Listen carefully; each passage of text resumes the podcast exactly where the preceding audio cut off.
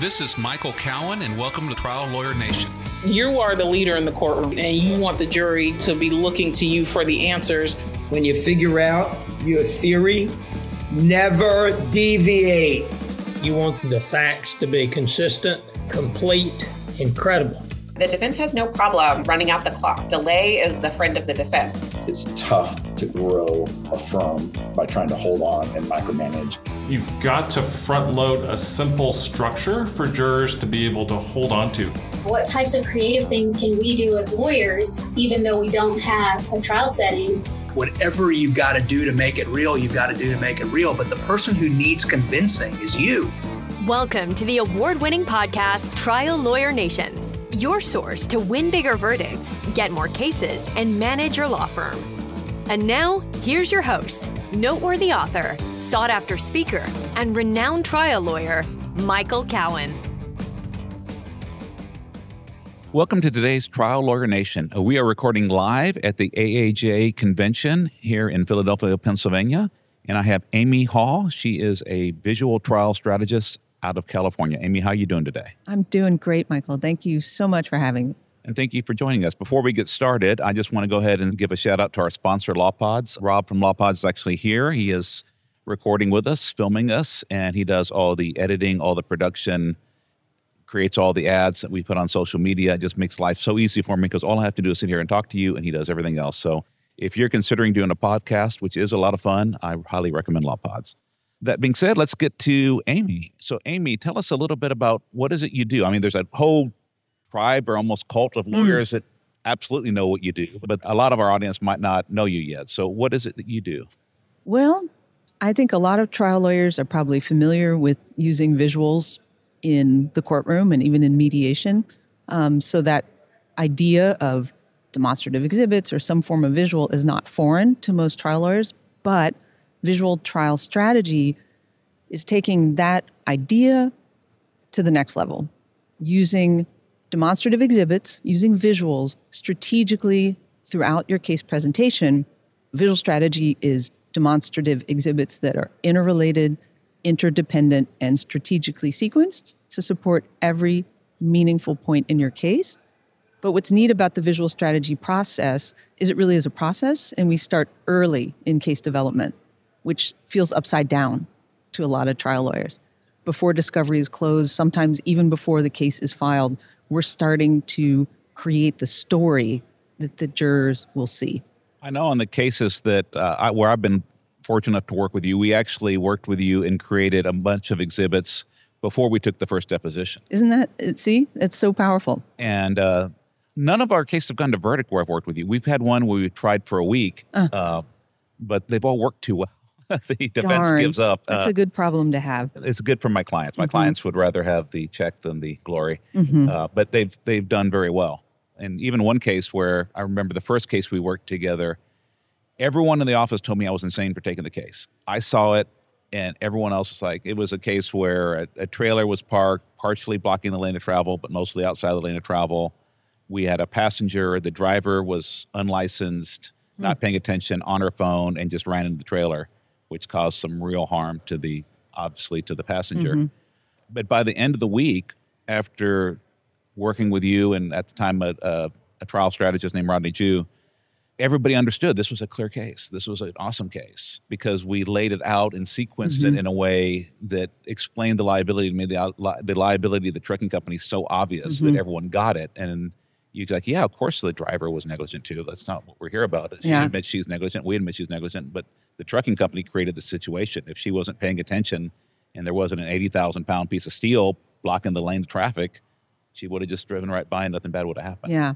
Yeah. The visual strategy process illuminates and exposes perceived weak spots. It also illuminates and exposes the strengths because we hone in on the one thing, that single point of failure. Why did it happen? I find that trial lawyers so often get uh, lured into counterpunching with the defense. They get lured into irrelevant uh, issues because you're aggressive. Right. And and you see the whole case, you know it so well. You have the curse of knowledge, you know it forwards and backwards. And the visual strategy process, when you see the exhibits, you say, "Oh, now I see this is what the juror is going to see if I try to present this way. So we hone in on that single point of failure, create the interrelated, interdependent exhibits that teach it. And then at the end, you are left with a suite of trial ready exhibits. And you can go then uh, fill it out in your discovery process. You know exactly what deposition testimony you need to get now. You need to know exactly what regs you need to teach, you know, whatever the case may be. It really clarifies it and then gets you ready for mediation at trial. So, what's the difference between a visual trial strategist like you and maybe, you know, if you go here at the convention, there's all these different companies, they do art, they do Mhm. graphics, but they're not trial strategists. Yeah. Like there's a lot of great medical animations and medical illustrations. You know, I see their uh, exhibits. So I guess my criticism, such as it is, of like medical illustrations is they're really great at teaching the medicine and the science. But if I'm a juror, I want to know, you know, if I'm looking at, okay, I see these metal screws that are now in his femur, I want to know, well, what difference does that make to his life? What kind of pain does he have? What kind of loss of function does he have? So the medical illustrations are important, you know, with your medical experts, but they don't teach the loss of function. They don't teach how the person's life has been changed, and that's just completely missing. So the the strategy is what's missing.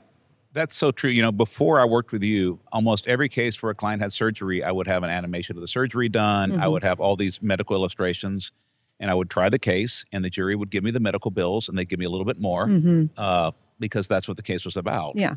And now I very rarely animate a back surgery, for example. Right. Because the, the case isn't about the fact he had surgery, because surgery's done. hmm The case is about what, what was what did they have before, what do they have after, how Yeah. have they changed. Exactly. And so our visual strategy is after working with you has totally changed. Before we kind of go into this, you know, the visual strategy, some of these words like single point of failure, or Mhm. systems failure, that kind of stuff. I want to talk a little bit about like your story. How did you get into this? sometimes in life, there's just this feeling of like destiny, like everything has led me to this point or what I'm doing. And that's how I feel about this work because I've, I've a, an interesting background, I think. In uh, college, many moons ago, I worked as a research assistant on a cognitive science textbook that's still in print. It's in several editions later at this point. So I started learning about how people think, how people make decisions. After college, I went into business for myself, doing graphic arts, visuals, marketing, and communications for companies all over the country, all over the world. I began working for the gambling industry, doing game design. Oh wow. Yeah, that was a, a real education in emotion, risk reward ratios, decision making. The gambling industry really has that dialed in. Oh, and I, I also designed a curricula for the University of Cincinnati, the early multimedia program. That's what it was called back then in the 90s, about interface. Um, so I learned how to teach, about visual display and communications. So all of that was like a backdrop for when I met Rodney Jew, the famed litigation strategist. And who is Rodney? Not you know, a lot of our listeners know who Rodney Jew is, but not everybody does. He is a litigation strategist who's been active for many years and has worked on every kind of case. He's a a genius, a, a luminary among trial lawyers. He taught me so much about how to strategically analyze a case like a laser beam and then teach it visually because for better or for worse trials are decided by jurors lay people people who have no background in what you're trying to teach them varying levels of life experience and education and they probably don't even want to be there. How do we teach? How do we persuade? How do we get the jury to understand learn remember and care about what we're trying to do? Rodney understood that and understands that so well. So it was just fortuitous that we came together and i still remember our first meeting and it was just like we hit the ground running like we had known each other in a past life or something we had so many shared interests and passions about problem solving, about visual communication, about persuasion, and working with on behalf of plaintiffs. It's being on the right side of history, and that's very satisfying work. So we worked together side by side for over 13 years, working with firms from all over the country who would come out to work with us, create the visual strategy for their cases. And I'm now in my fourth year of working independently, doing this work on my own. And so when we get to work with you, uh, let's talk about what, what is the process of analyzing the case to come up with what our visual trial strategy is going to be? That's a big question. It is. well, we always have to begin at the beginning.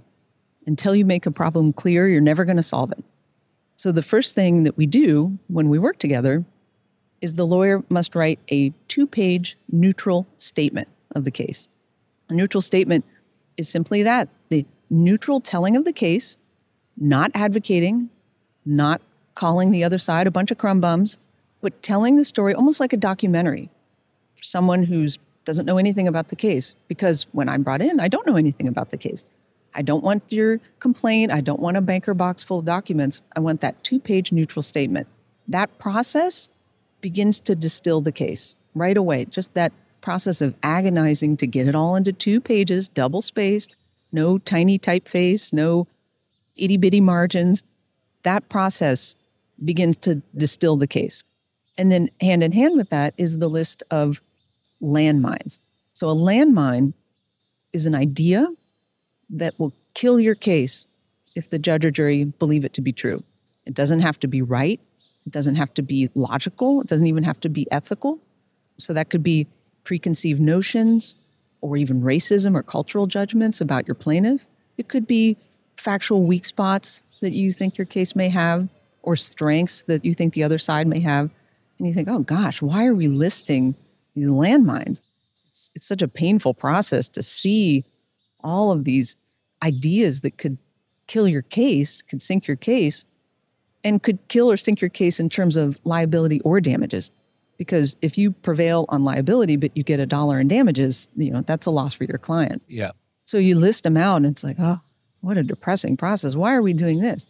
The reason you're doing it is because now you know exactly the attacks the defense is going to use. We don't want to counterpunch with them on all of these. Some of them are completely irrelevant. But when you see them listed like that, you know where they're going to fight. That is, it's a relief, really. They're not just swirling around in your head anymore. And if you write 10 to 20 landmines, and I prefer 20 over 10 because you get beyond that low hanging fruit, and you might put to words for the very first time something that's just been in the back of your mind that's maybe been bothering you about this case. But when you see it, those are the first steps the landmine list and the neutral statement, the first steps towards beginning to unpack your case, take it apart so we can put it back together as strong as possible visually. So then what's the next step? Oh, you want step number three. so you got step number one and two, but step number three. Well, see if I could bottom line that, it would be finding the single point of failure. What is a single point of failure? Often, when lawyers come to me with a case, there will be, I don't know, a bunch of defendants, three, four, five named defendants. There will be perhaps multiple theories. And the sense I get if I'm putting on my skeptical juror hat, which I have to do, is these people don't know what their case is about. And they're just throwing spaghetti against the wall. The lawyer says, well, okay, this is what happened. This is this is what went. No, but if you don't like that, try this one. You're like, wait, these these are kind of mutually exclusive. It's got to be one or the other. Or wait, what's this other idea you have? And the lawyer knows the case, knows it so well. There's so much, and they have uncovered. They've turned over every stone for every possibility. So they get a high five for doing a lot of good homework. And trial lawyers are really good at digging deep, turning over every stone. But if I'm a juror, I need to know why did this happen and why should this have been prevented? If you're telling me this shouldn't have happened, I need to know what should the defendant have done to have prevented this. So if you look back in time, no matter what the case is, it could be elder abuse, products, birth injury, trucking. I work on all kinds of cases If you look back far enough in time, you will find that one turning point, that single point of failure, before which the world was just going along happily, and after which it was never going to be the same again. And that's where we want to focus the case. And I think one thing I learned from you is needing to look further back in time than what's obvious on that single point of Mhm. failure. Because uh, on a trekking case, for example, which is most of what I do, it's the obvious is okay, someone, an 18 wheeler doesn't stop. You know, that's like traffic's backed up on the interstate, 18 wheeler doesn't stop, or in someone kills someone. And some people will focus on that truck driver. That truck driver should have been paying attention. That truck driver should have mm-hmm. been sleeping more or not being on the phone. But that's typically what the driver did in the seconds before the crash, is not mm-hmm. what you're talking about. No, not at all. So I want to know well, why was that? Why did the driver do that? Why was the driver driving unsafely? So then we start looking a little further back. We might look at uh, the training of the company. We might look at hiring, retention. We start looking back and we see there is a system failure. This wasn't about one rogue driver. This is about a company that is operating unsafely Maybe this isn't even their first rodeo. Maybe they've had other crashes for the same reason. It could be they're not doing pre trip inspections, it could be they're not maintaining their equipment. And you have to look far enough back in time to find that. Yeah, and that's uh, it takes it's takes a lot of work It does. and, and a lot of focus. Now, is this something that people can just do? Well, I'm going to spend 30 minutes today, and tomorrow maybe I can put an hour into it, and maybe next week I'll do another 15. That's a great question. In my experience, this process works best if you eliminate distractions, you get your team together, and you work hard on it together. Working with me, my model is I work on one case one week. We don't work on anything else. And I call what I do these days uh, the Benihana of demonstrative exhibits because we work up the case together with the team unpacking the case, putting the case back together, and I'm creating demonstrative exhibits in real time as we work together. So you can see. Sometimes exhibits sound nice in you know in my mind's eye. Yeah, I bet that's going to look good. We start working on it. We're like, wait a second, we've got a major factual gap here. These things don't add up. Well, jurors are going to be really sensitive to that, so we have to work it out, and we do it in real time. So I'm wor- I'm creating the exhibits as we're working together, hashing out the issues, wordsmithing. Words matter. So words are a big part of exhibits. These aren't just images. They're images and words together. And that's how people learn best. And at the end of the week, it's very typical for the, the team to leave with 30 to 50 trial ready demonstrative exhibits. Yeah, that's so important, uh, and it's hard to do because we, you know we we all get too busy. But if you're going to be you know blessed with the opportunity to work on a major case, Mhm. You just have to block out that uninterrupted time with your cell phone off, not checking your email, Mhm. uh, to go work on that case, and really because you it, you don't. It takes time to dig deep. It takes time to to process and and kind of sequentially get something and then dig deeper and then get the next step and dig deeper. Well said.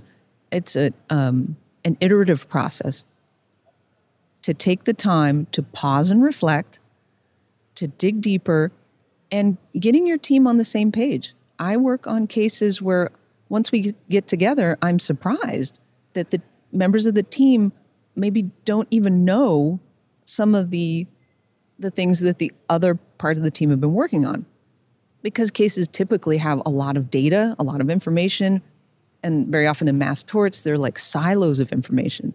And the left hand doesn't know what the right hand is doing sometimes. Or even on a small case, it's members of the team may have access to insights or information that aren't known to the group. So when we work on it together, spend the time, block out distractions, we can create that interrelated, interdependent sequence.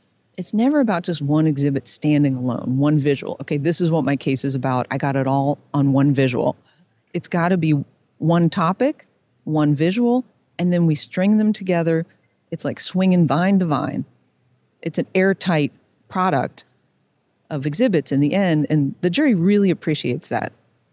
Now, you talk about working in group. Do you think it's better to just work with just the lawyer, or how big of a group do you like to work with? That's a great question. I like all members of the team as long as we don't exceed about five people. Because any more than that, it's a lot of cooks. It's a lot of cooks. And to get uh, consensus to be able to find the best ideas, we've got to be able to have fruitful discussions and be able to move forward. So I limit uh, the sessions, and my sessions are by Zoom. Five is is I'd say pretty much the magic number, give or take. So I love when paralegals and legal assistants are part of the team, when we work together, because they often have their finger on the pulse of the information. They're in the trenches with it and they know it really well. They can put their fingers on something I need, uh, an exhibit, a website, an authoritative source. Boom, I get it into the exhibit. We're writing the words that go with it that give it strategic relevance, uh, photographs of the the plaintiff. We can get all that in there real time. It's a very dynamic, fast paced process. And yeah, I, I, found it was so important to have para, when I've worked with you to have mm-hmm. the paralegals and legal assistants because one, as much as we lawyers try to spend time with our clients, mm-hmm. they spend more time talking with clients, yep. and so they know things about the client that we just don't know. Uh, the other thing is, I think they they're not as afflicted with what I call the curse of knowledge. That's true. Uh, they don't. They see things closer to what a layperson. Now they're still in the business, mm-hmm. but they see things a little closer to what a juror might see. I agree because that's the problem with. I'm a trucking lawyer and I know what the regs are, and so I automatically go from A to Z. I'm mm-hmm. right there, and the juror's not going to be there, so I have to come back and try right. to go back with that beginner's mind and think, you know, what would someone who's never dealt with this do? Mm-hmm. What would I have done 20 years ago when I didn't know what I was doing? Yeah, trial lawyers out there be grateful and uh, communicate that gratitude to your paralegals and legal assistants because I see over and over how important they are to the process of working up a case and for liability and damages.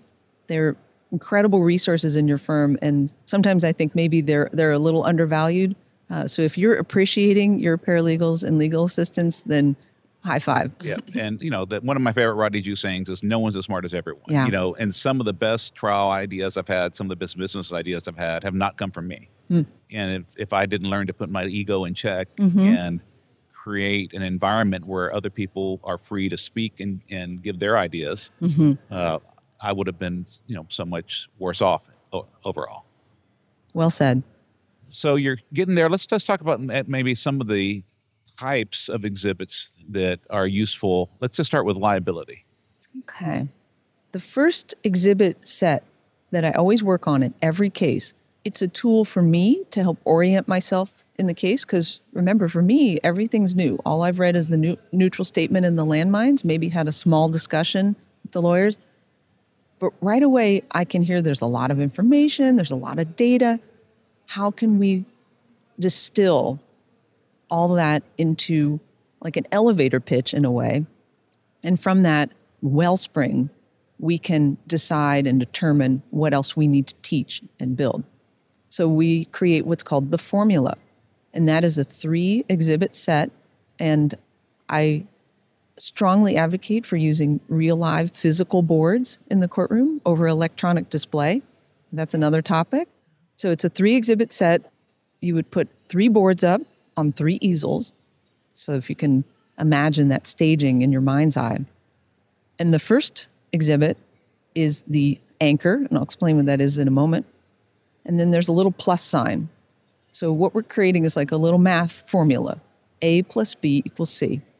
So the first exhibit, we'll say we'll call it the anchor, plus the center exhibit is the link, equals the third exhibit is the payoff. These are terms that Rodney. These are insights, uh, the insight that Rodney gave us, gave the, the plaintiff's bar. Anchor plus link equals payoff. What is it? What do I mean? So anchor is an unassailable fact, the pre-existing condition, just the way the world is, the way the world or the way the world was and existed before the incident. The link is the bad acts of the defendant. That's what your case is about. So the anchor might be a duty. It might be what the company is supposed to do, what all companies are supposed to do according to the regs. The link is when you breach that duty. You didn't do what you're supposed to do, bad company or bad actor. And then the payoff is the damages. So anchor plus link equals payoff. Right now, I have three buckets, and every single fact of your case now falls into one of those three buckets. So now I know I got to teach what was going on with the plaintiff beforehand. I need to teach what all the regs were or the uh, laws, the basis for how the world is supposed to work. Now I can put all that in that bucket. No, I need to teach that. The link is the bad actions of the defendant. So now I can zero in on how they didn't do what they were supposed to do. And then the payoff, that's damages. And I know I have to teach all the damages stuff, how their life has been forever altered. Could you give an example of an anchor link payoff formula? Yeah. So in a trucking case, for instance, the first exhibit, the anchor, would be trucking companies are required to have safe drivers to transport products by tractor trailer. That's true, right? No one can argue with that one. No one can argue with that. And then you have regs, you have state CDL stuff, you know, you have federal stuff where you can teach all that. It's also common sense. It feels non-controversial. Right. Sure, you can teach the basis of it, but from a common sense perspective, if I say trucking companies are required to have safe drivers to transport products by tractor trailer, the juror is going to say, yeah, that makes sense. So then the second exhibit, the link. So that first exhibit, what I just said, would have a plus sign right on the exhibit. And when you put that up, people are like, plus, plus what? The second one, the link, would say, trucking company puts an unsafe driver behind the wheel of its tractor trailer. And that's, that's, that's kind of shocking. Like, wait a second. They're required by common courtesy and human dignity and the law to put safe drivers on the road. So if a truck driver puts an unsafe truck driver on the road, they'll complete this equation for you. Yeah. But then you put up the equals, and that equals harm. Now you'll notice, Michael, that all of this is in the generic. I haven't named any names. This is just true. This is true out in the world.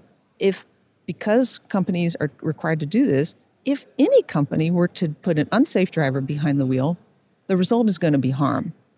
So then we teach the formula again, now using the specific names of the plaintiff and defendant in your case. So it's still true that trucking companies are required to have safe drivers to transport products by tractor trailer, but now we can say ABC Trucking Company put an unsafe driver behind the wheel of its tractor trailer. And that, ladies and gentlemen, is what I'm going to demonstrate to you. And then we have lots and lots of stuff we need to teach to show how that happened through negligent hiring, negligent training, negligent retention. And then the harm board gets replaced with your plaintiff. So Bob Jones suffered permanent life altering injury. And so now I don't know anything about what happened to this guy, but I'm a little bit scared. And because I've learned it in the generic first, I'm a little bit scared for myself because any trucking company that puts unsafe drivers behind the wheel, that could affect you or me or someone I love. So it's not golden rule, but the juror's mind will go there. Yeah, absolutely.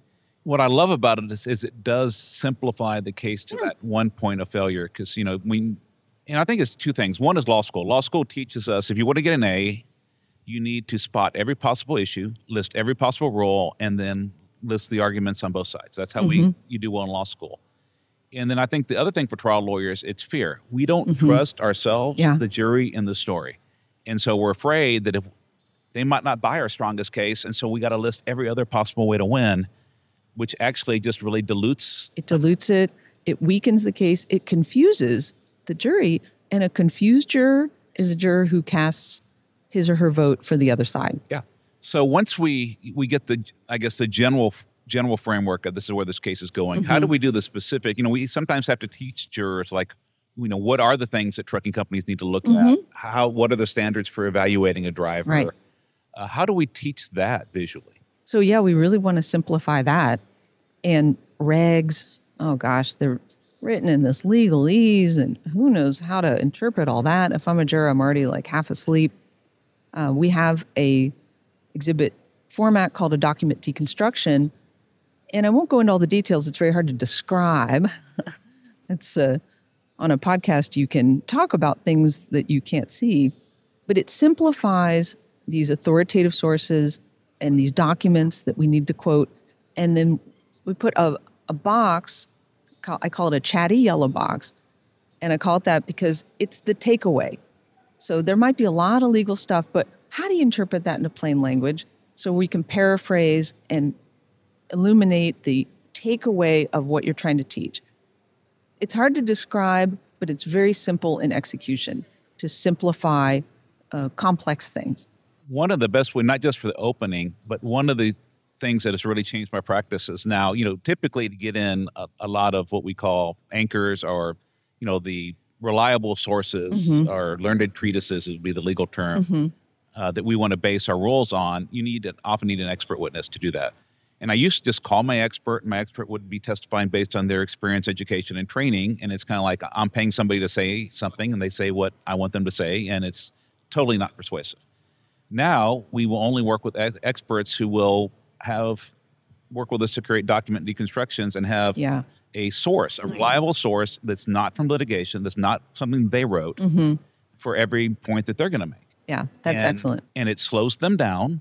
It doesn't make it just about them because everyone jurors are smart. They know that both sides can pay people for enough money you get someone to say anything. Exactly. The battle of the experts is will shut a juror down.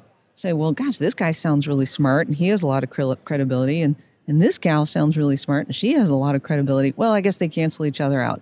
Oh well, I guess I'll cast my vote for the defense. Yeah, I'll take a dry, boring person backed up by authority Mm-hmm. if we can show the authority persuasively, simply, where people are like, yes, duh, over someone who's a char- charming, but is just winging it. Yeah, or just. Uh, you know, taking it Or saying, out of the air. yeah, saying, trust me. Yeah. I've been doing this a long time. Trust me. It's like, mm, I don't know about that.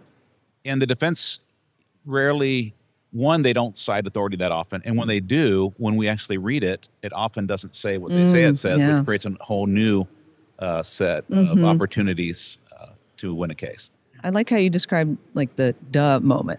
A case should feel simple. It should feel it shouldn't feel super complicated. No, no, you really have to it's super complicated. You wouldn't understand. Jurors like, I don't know, if it's that complicated, how could you prevent something like this?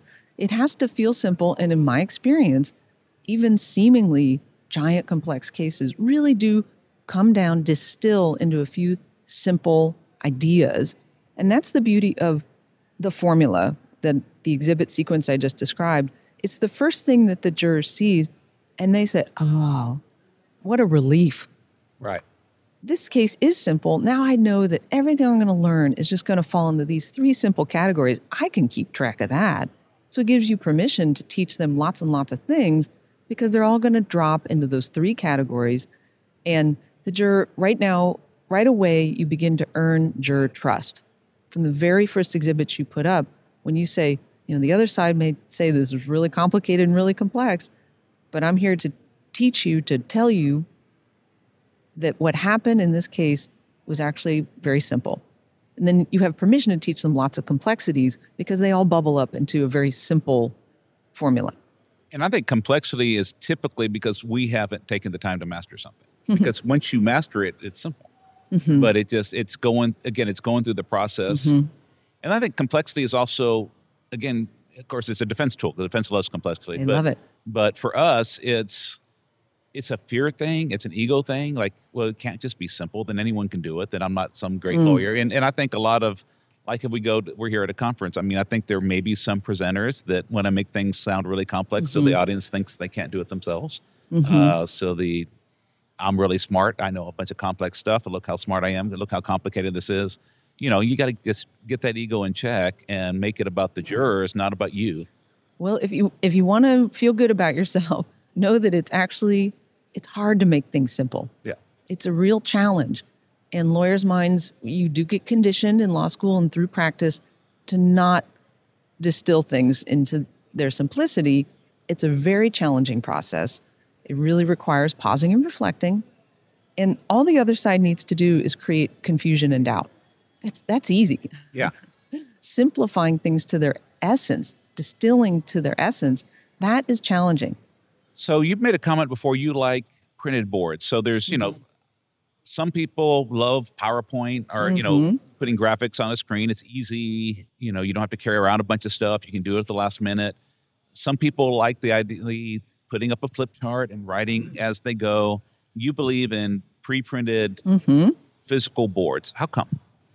I have so many reasons, so many really good cognitive, well researched reasons that have been borne out in I've worked on over 400 cases.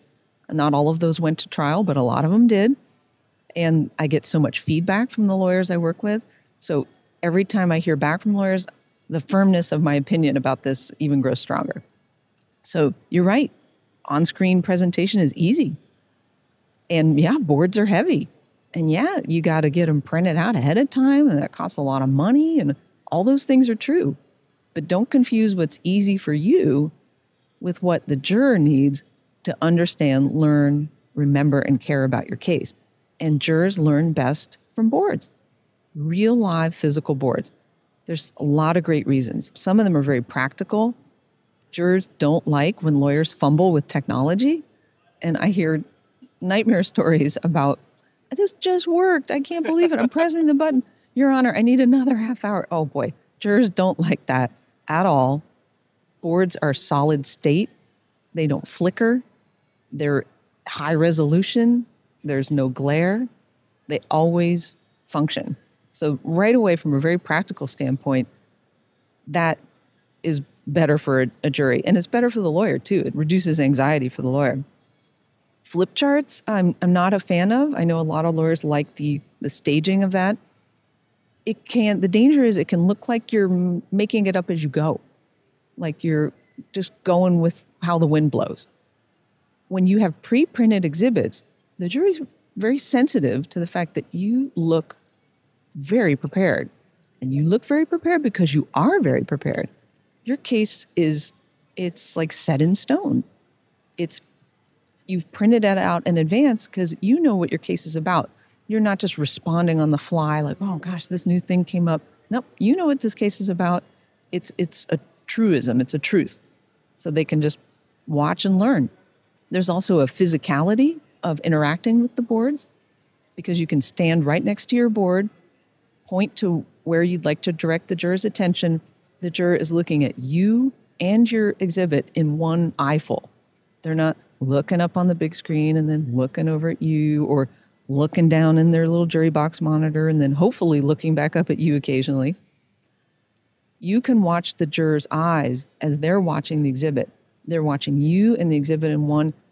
It establishes you as a trusted advisor, as somebody that they can learn from.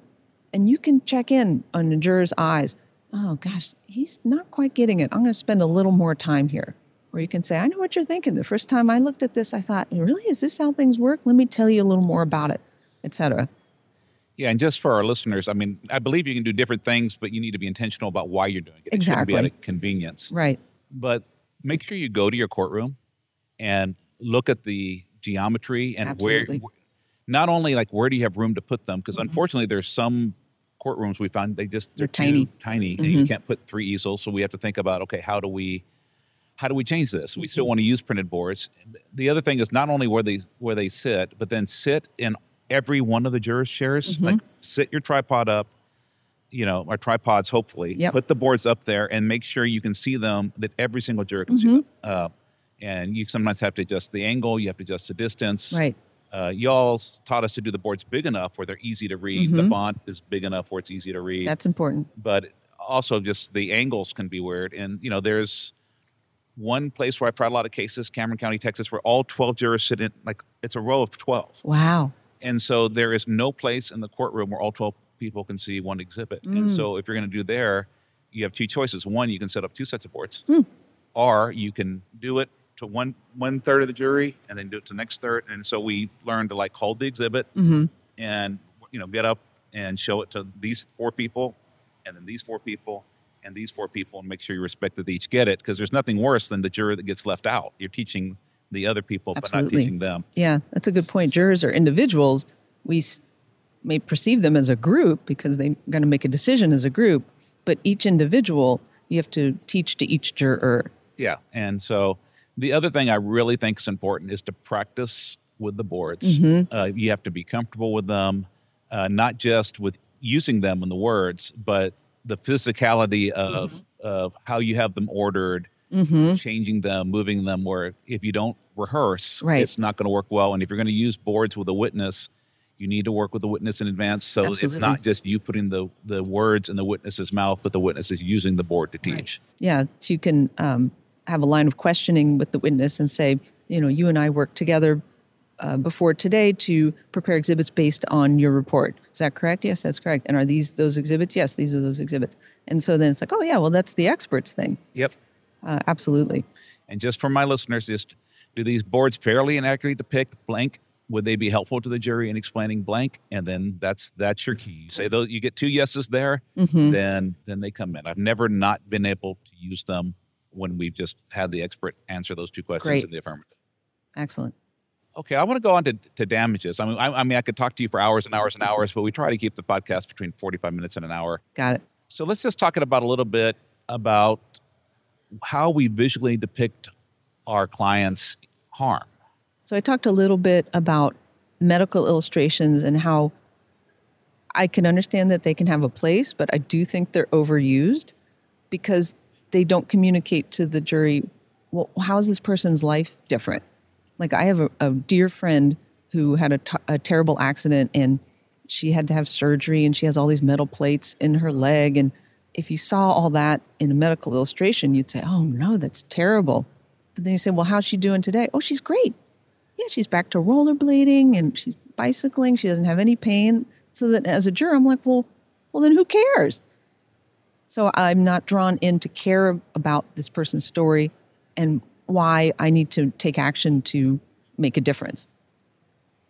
So we always want to talk about loss of function. That's what we want to show. That's what we de- want to demonstrate, not the plates in their femur or sometimes these medical illustrations are very scary they look like uh, remember Netter illustrations, the how uh, complex these medical textbooks that teach the anatomy of the human body. It's like a juror says, "I didn't know all that was even inside of us." Much less like, "Is this the way it's supposed to look?" I don't know, but I want to know. Well, what does a TBI mean to you? What does it mean to to this person? Well, they can no longer work. They can no longer. They loved to play softball. They can't do that anymore. They can't work. They can't uh, communicate with their children anymore. Oh gosh, that sounds horrible. So now I want to know about that loss of function. The only way to teach loss of function is to teach what their function was before. So, what was their life like before the injury? Traveled with his wife, played with his grandkids, played on the softball league, all the things that made his life rich. And it was his life. It doesn't have to be fancy, you know, so it's your plaintiff's life, whatever it is. Stamp collecting. I don't care what the plaintiff loved to do. If they love to do it, that's what you want to teach in damages. That's the before. Remember, that's the anchor, the before all this happened. And then the bad acts of the defendants, then we show what they're left with. And now it's have to stay home all the time. Can't play softball anymore. Can't can't do the stamp collecting he loves. Whatever it was he loved to do, now what he's left with, it's stark by comparison empty. The pain that he's left with, for instance. Yeah, and one of the big changes again in our practice since working with you is now from our first client meeting, we are telling their client like, you know, first of all, that's part of my intake question. Like, Mm. what did you love to do before? Mm. What's different now? But it, it takes the clients for a while to get because they want to talk about because that's what they think they're supposed to talk about. Well, my pain, Mhm. you know, my difficulty working, and like, well, let's before we get to that, what did you love doing before? Wow. What brought joy to your life? What did you do when you get off work? And some people's like, why just work? You spend a little more time with Oh, them. yeah. Like you you find out and then we say, okay, well, do you have any pictures of you doing the Mhm. things you love to do? And typically we found, and then I asked, who did you do those things with? And typically I find the pictures are on the phones and the social media of the people they did those things with. The Right. clients aren't taking pictures of themselves Right. running Mhm. or playing with their grandkids. It's their child takes a picture of grandpa playing with their kid and Mhm. the child has that picture. Right. And so then we have to meet the kids and talk about what it is and then get them, the, usually just get their phone out and they airdrop me pictures you know, Excellent. while we're meeting with them. And that gives us the tools we need to create these exhibits. But you have to spend the time to find the story Right. because if we, you know, you can be the most brilliant artists and strategists in the world. We don't bring you the tools. Yeah, the raw need. materials. Exactly. You have the tools, the raw materials. Yeah. I love that you're doing that right at intake. It's, again, earning juror trust is important, earning client trust is important. Absolutely. They, to find that connection early on is going to make every part of developing their case easier for you and more fruitful. And you have to ask them over and over again because they don't think that when you they feel put on the spot, they're they're mm-hmm. coming up with something, and it's when you talk to them, it was there anything else? Can you think that you have any more photos? Yeah. And so you know, it's just you know, just one, actually one of our requirements is when we do our initial disclosures, when we first provide information to the defendant, mm-hmm. I want other witnesses, I want photos mm-hmm. of before and after, I want mm-hmm. I want one, I don't want to be just getting it last minute. I don't want that stress. I want right. us to be able to start creating our, our visuals early, but also I want the other side to know that from the get go, we're getting ready to try this case. Yeah. Like you have a way out of this by paying money. But if you don't do that, this isn't a case where we're going to go and see what you have to offer and think about it. No, we're getting ready for trial. Mm-hmm. And, you know, you can pay us off and get us to quit. But if you don't, we're, we're all in. Yeah, it's great that you start that process early because you're absolutely right. More comes out as it, it's all an iterative process. So it's not like we're going to have one 45 minute meeting with the client and then we'll get everything we need. It doesn't work like that because they're not thinking in those terms. So it'll be a week later, they'll be like, you know, I remember you asked me that one question. I thought of something. They'll come back to you or they'll bring new photos to you. They'll give new information to you. Now, I will confess, I started doing that because I had so many great photos being given to me two weeks before trial mm. when it was too late to use them. Right. because we had to produce them at least in Texas, it's typically at least 30 days before, sometimes mm-hmm. earlier, depending on their order. So as much as I, I, could sound brilliant by saying I have all these rules, I have all these rules because it messed up when we didn't have them. Well, you you learn from experience for sure, and I also like how you talked about you hinted at the the power of the exhibits in mediation. So I advise sharing a very cherry picked, tiny selection of exhibits in mediation. You'll have much more developed, but just give them like a hint at what you're doing. You look so prepared and they'll say, hey, "These look like trial exhibits," and you'll say, "No, no, no. These are these are for mediation. You know, at five o'clock today, there'll be trial exhibits, perhaps, but uh, right now, we just want to show you what we're developing." Yeah, especially if it's you know a more significant case, and you have people there that actually have authority, not just. Mm-hmm. And uh, oftentimes, there's like a primary insurance carrier that's defending the case, mm-hmm. and then they have the excess people that are kind of getting everything filtered through multiple layers. And you know they don't always get the full picture. So when they go there to mediation and they see that you are ready for trial you have some trial exhibits and the people that are at the big level they recognize the format. They know mm-hmm. okay mm-hmm. they've they've worked with rodney or amy. They know that these people are going to try it right. They know what they're doing. It scares the heck out of them. Yeah good. I'm glad to hear it.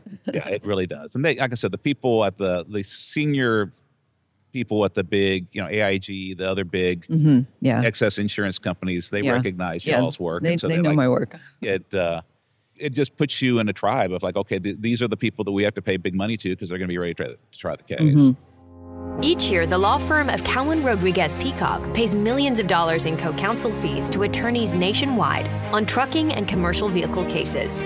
If you have an injury case involving death or catastrophic injuries and would like to partner with our firm, please contact us by calling 210 941 1301 to discuss the case in detail and see where we can add value in a partnership. And now, back to the show. So, you don't only have the graphic art and the, the litigation strategy background, but you also have a cognitive science background. Mm-hmm. So, as far as like how we learn, how we make decisions, why is it important to have visuals? Great question. So, yeah, when you hear about my background, what led me into this work, you may think, wow, she's just bounced all over the place. You know, gambling and cognitive science, and what, what do all these things have in common? If you think about it, you can see the thread that runs through it. And it has to do with problem solving and human decision making. So, what do visuals have to do with that? Vision is fundamental to how humans understand, learn, remember, and care about anything. So it is a completely non controversial neuroscience fact that at least half of the brain is devoted to seeing and interpreting what we see. And there's a quote, I don't know it verbatim, from a leading uh, professor of physiology that says there are more neurons devoted to seeing and interpreting what we see than all other sensory modalities combined, including language. So the, the human brain is the pride of our species, it's capable of doing so much. The vast majority of it is devoted to seeing and interpreting what we see. And this was very important from an evolutionary standpoint. It's just the way the human brain is wired. And And you could say, well, there's different styles of learning. Some people learn well kinesthetically, you know, through physical activity or through listening. We all l- use all these modalities to learn. But fundamentally, the human animal is a visual animal. Language is also important. So that's why in the exhibits, we merge, we unite the visual and the verbal to create the most power. In terms of comprehension, it's key. In terms of memory, and I think this is the, the big lost opportunity of not using visual strategy throughout your trial is memory, because there's a lot to learn in a case for a juror that has never been exposed to any of this material before.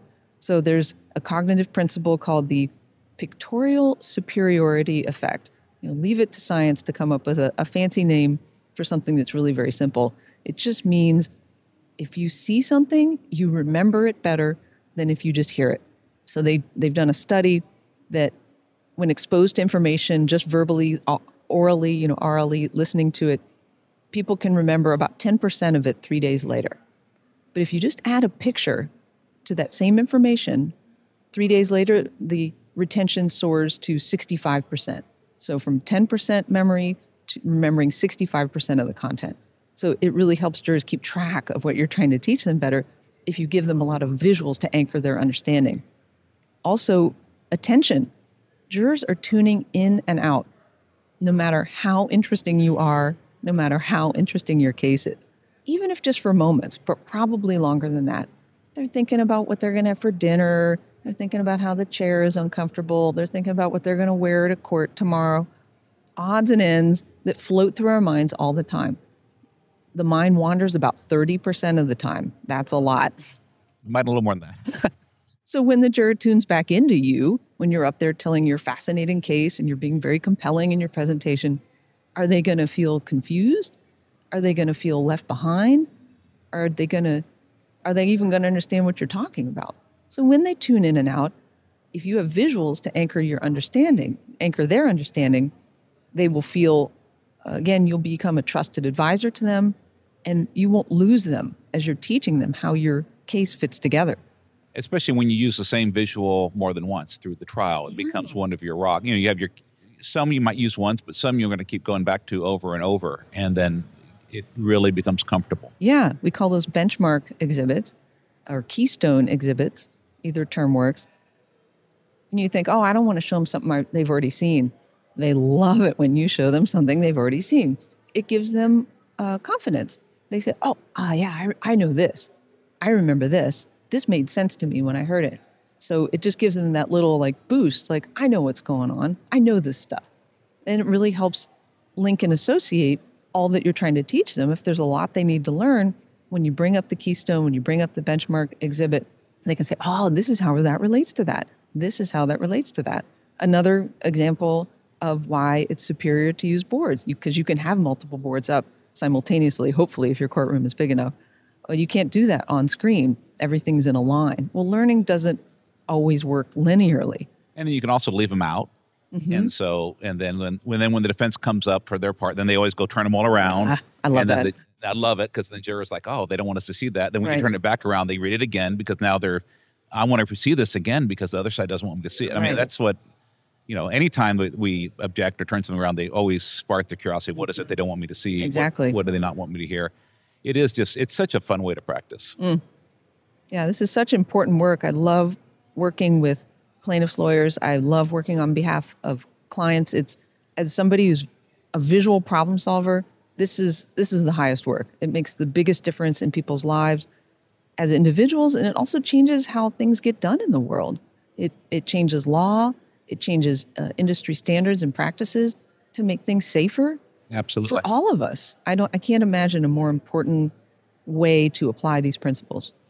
So we've been asking our listeners, and I appreciate everyone for hanging in with us, to listen to us talk about visuals, but it's so much better if you can actually see them. Mm-hmm. Do you have a website where people can actually go look at some examples of what we've been talking about? I don't have a lot of examples up on my website, but my website, amyghall.com, A-M-Y-G-H-A-L-L.com, introduces what I do and why I do it for plaintiffs' lawyers. Now, obviously, the ultimate is to work with you and do a four day session, but you are booked. I am booked, yeah. Demand is high. It's a good problem to have. but I'm just one person. And because I work on one week, one case, you can do the math. There's only so many cases I can work on per year. I have many loyal, faithful clients who have seen in their own practice how this work makes a difference. So they come back again and again. It becomes a, a little bit of a barrier for entry for new folks uh, who I'd love to work with and who want to work with me. Yeah, and I found that it's been one issue we have in our firm is that we have lawyers that have gone through the experience of spending Mhm. a week working with you, and we have lawyers that haven't. Mhm. And you know, it's so important to us that we all speak the same language. Right. We all, everyone understands the why of what we're doing, Mhm. not just kind of trying to get it by osmosis. Right. But you are actually offering now something to help teach what you do, so we can do it ourselves. Absolutely. Tell us about that. Yeah, so everything, and you hinted at it, everything that I do, I want to do what works. You know, that's what we all want to do. It's what trial lawyers want to do. We want to do what works. And all the philosophy and theory in the world is very interesting, learning new techniques about what works. But brass tacks, practical tools, I want to put this to work right now. I want to do this in my cases. I'm one person, so when people call and I'm not able to work with them because of my time constraints, I decided it was time to codify all this, get it down into a curriculum. So I've created uh, courses. They are State Bar of California CLE courses, and many states recognize State Bar of California CLE credits one to one, including New York and New Jersey, many other states. I always say check with your state bar to confirm. But I came up with what I call trialstrategyacademy.com, where I have three visual strategy courses visual strategy foundations, and then two in depth deep dive courses one on liability and one on damages. These are for plaintiffs, attorneys only, and their teams, their paralegals and legal assistants. It's great to bring them up to speed so that the whole team speak in the same language, versed in these principles, and knows how to apply them. So the courses, uh, in total, it's 13 CLE credits. So it's a lot of content. I worked really hard to distill the methods into a format that people can learn and put to use right away. There's a quote from Buckminster Fuller. It says, if you, if you want to teach people a new way of thinking, don't just try to teach them. Don't bother trying to teach them. Instead, give them a tool, the use of which will lead to new ways of thinking. So in the courses, there are presentations that are about 15, 20 minutes long each with slides and uh, commentary. They're like TED style talks. And then lots of downloadable exhibit templates, editable exhibit templates, step by step toolkits, white papers, the rationale behind all of this, and then how to put it all to use in a step by step fashion that trial teams can put to use, whether I ever have the privilege of working with them on a case directly or not. And I'm so glad you did that because we're all we're doing it. Uh, my, my my whole firm is is going through your Great. course, and it's you know I don't even care about the CLA credit, the return Right. on investment I'm going Mhm. to get from you know us all being able to be on the same team, us being able to use these because we Mm-hmm. we are creating these. Someone in my office is creating some exhibit we learn from you every day. I'm so excited. I mean, we use them in depositions. We Great. use them in you know just all kinds of things. Sonia is the most brilliant visual person. Mallory does a lot. I'm not as good at it as they are. The other thing, because of the step-by-step instructions and templates, you know, we would have such a struggle working with graphic artists. They'd want to do things their way, or they learn Mhm. something, and you know, they'd look pretty, but they wouldn't be the the ideal for the The strategy, persuasive yeah. the strategy. And so it's teaching like this is the font I want you to use. This is the size. This is the color Yep. you know it because you i mean we haven't talked about it here and i don't want to necessarily we have defense lawyers and listen to give every secret away Mhm. uh, but you know color spacing font uh, It all matters. it all matters The, the big picture matters and all those little details matter. And I've worked on enough cases for long enough. I'm in my 17th year of doing this work. I've thought about it all, and it's all been tested and vetted through these countless uh, cases, trials, mediations that these exhibits have been put to use. I, I get the feedback. It's a constantly evolving body of work. So thank you for saying that. Yeah, I wanted to make my courses as practical as possible. And you're absolutely right. The CLE is icing on the cake because the real value is in the content. the real value is in the content the real value is frankly the better results you're going to get Yeah. it will pay for itself pretty quickly if you have decent cases Definitely. and it just not only does it help you teach it also identifies the holes in your case so you can fill them in Mhm. Well amy thank you so much uh, for coming on today i've really enjoyed talking to you and re- Me too. I say reconnecting with you. I, we- I saw you in Napa a few months ago, but Mhm. I always love seeing you. And thank you for coming on Trial Lawyer Nation. Thank you so much, Michael. It's really been a pleasure. Thank you for joining us on Trial Lawyer Nation. I hope you enjoyed our show. If you'd like to receive updates, insider information, and more from Trial Lawyer Nation, sign up for our mailing list at triallawyernation.com. You can also visit our episodes page on the website for show notes and direct links to any resources in this or any past episode. To help more attorneys find our podcast, please like, share, and subscribe to our podcast on any of our social media outlets. If you'd like access to exclusive, plaintiff lawyer only content and live monthly discussions with me, send a request to join the Trial Lawyer Nation Insider Circle Facebook group. Thanks again for tuning in. I look forward to having you with us next time on Trial Lawyer Nation. Each year, the law firm of Cowen Rodriguez Peacock pays millions of dollars in co counsel fees to attorneys nationwide on trucking and commercial vehicle cases. If you have an injury case involving death or catastrophic injuries and would like to partner with our firm, please contact us by calling 210 941 1301 to discuss the case in detail and see where we can add value in a partnership. This podcast has been hosted by Michael Cowen and is not intended to, nor does it create the attorney client privilege between our host, guest, and any listener for any reason. Content from the podcast is not to be interpreted as legal advice. All thoughts and opinions expressed herein are only those from which they came.